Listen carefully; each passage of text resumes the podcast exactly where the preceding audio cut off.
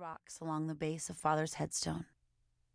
My sleeve pulls with emotion, revealing a sliver of the strange mark, the peculiar jagged circle that bloomed on my wrist in the hours after Father's death.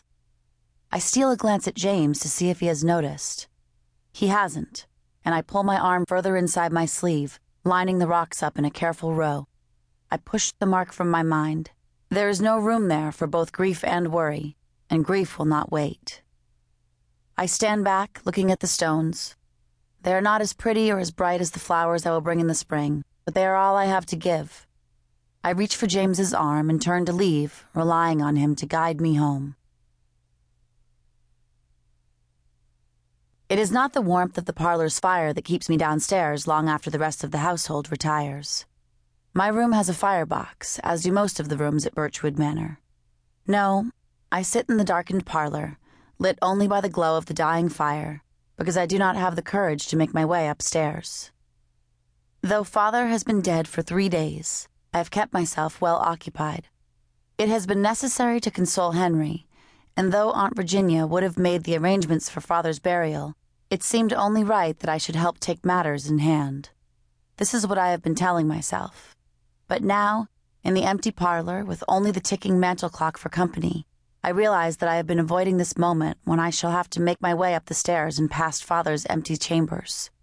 This moment when I shall have to admit he is really gone. I rise quickly, before I lose my nerve, focusing on putting one slippered foot in front of the other as I make my way up the winding staircase and down the hall of the east wing. As I pass Alice's room and then Henry's, my eyes are drawn to the door at the end of the hall, the room that was once my mother's private chamber the dark room. As little girls, Alice and I spoke of the room in whispers, though I cannot say how we came to call it the dark room. Perhaps it is because in the tall ceilinged rooms where fires blaze nonstop nine months out of the year, it is only the uninhabited rooms that are completely dark. Yet even when my mother was alive, the room seemed dark, for it was in this room that she retreated in the months before her death. It was in this room that she seemed to drift further and further away from us. I continue to my room, where I undress and pull on a nightgown. I am sitting on the bed, brushing my hair to a shine, when a knock stops me mid stroke. Yes. Alice's voice finds me from the other side of the door. It's me. May I come in? Of course. The door creaks open, and with it comes a burst of cooler air from the unheated hallway.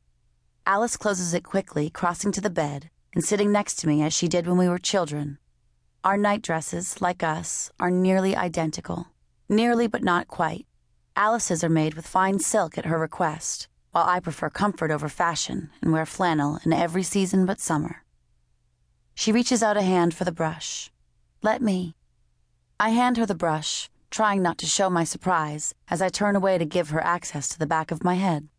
We are not the kind of sisters who engage in nightly hairbrushing or confided secrets.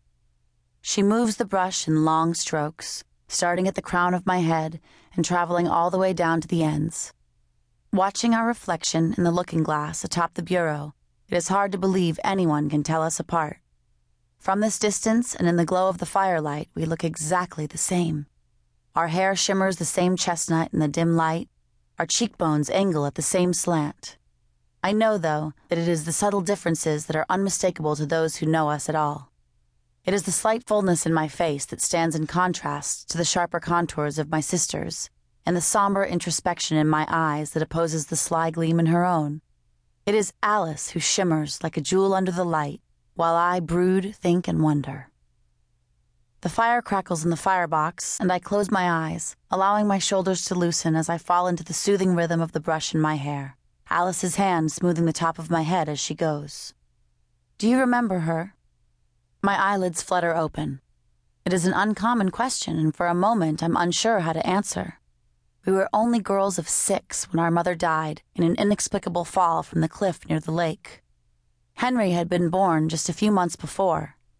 The doctors had already made it clear that my father's long desired son would never have the use of his legs. Aunt Virginia always said that mother was never the same after Henry's birth, and the questions surrounding her death still linger. We don't speak of it or the inquiry that followed. I can only offer her the truth. Yes, but only a little. Do you?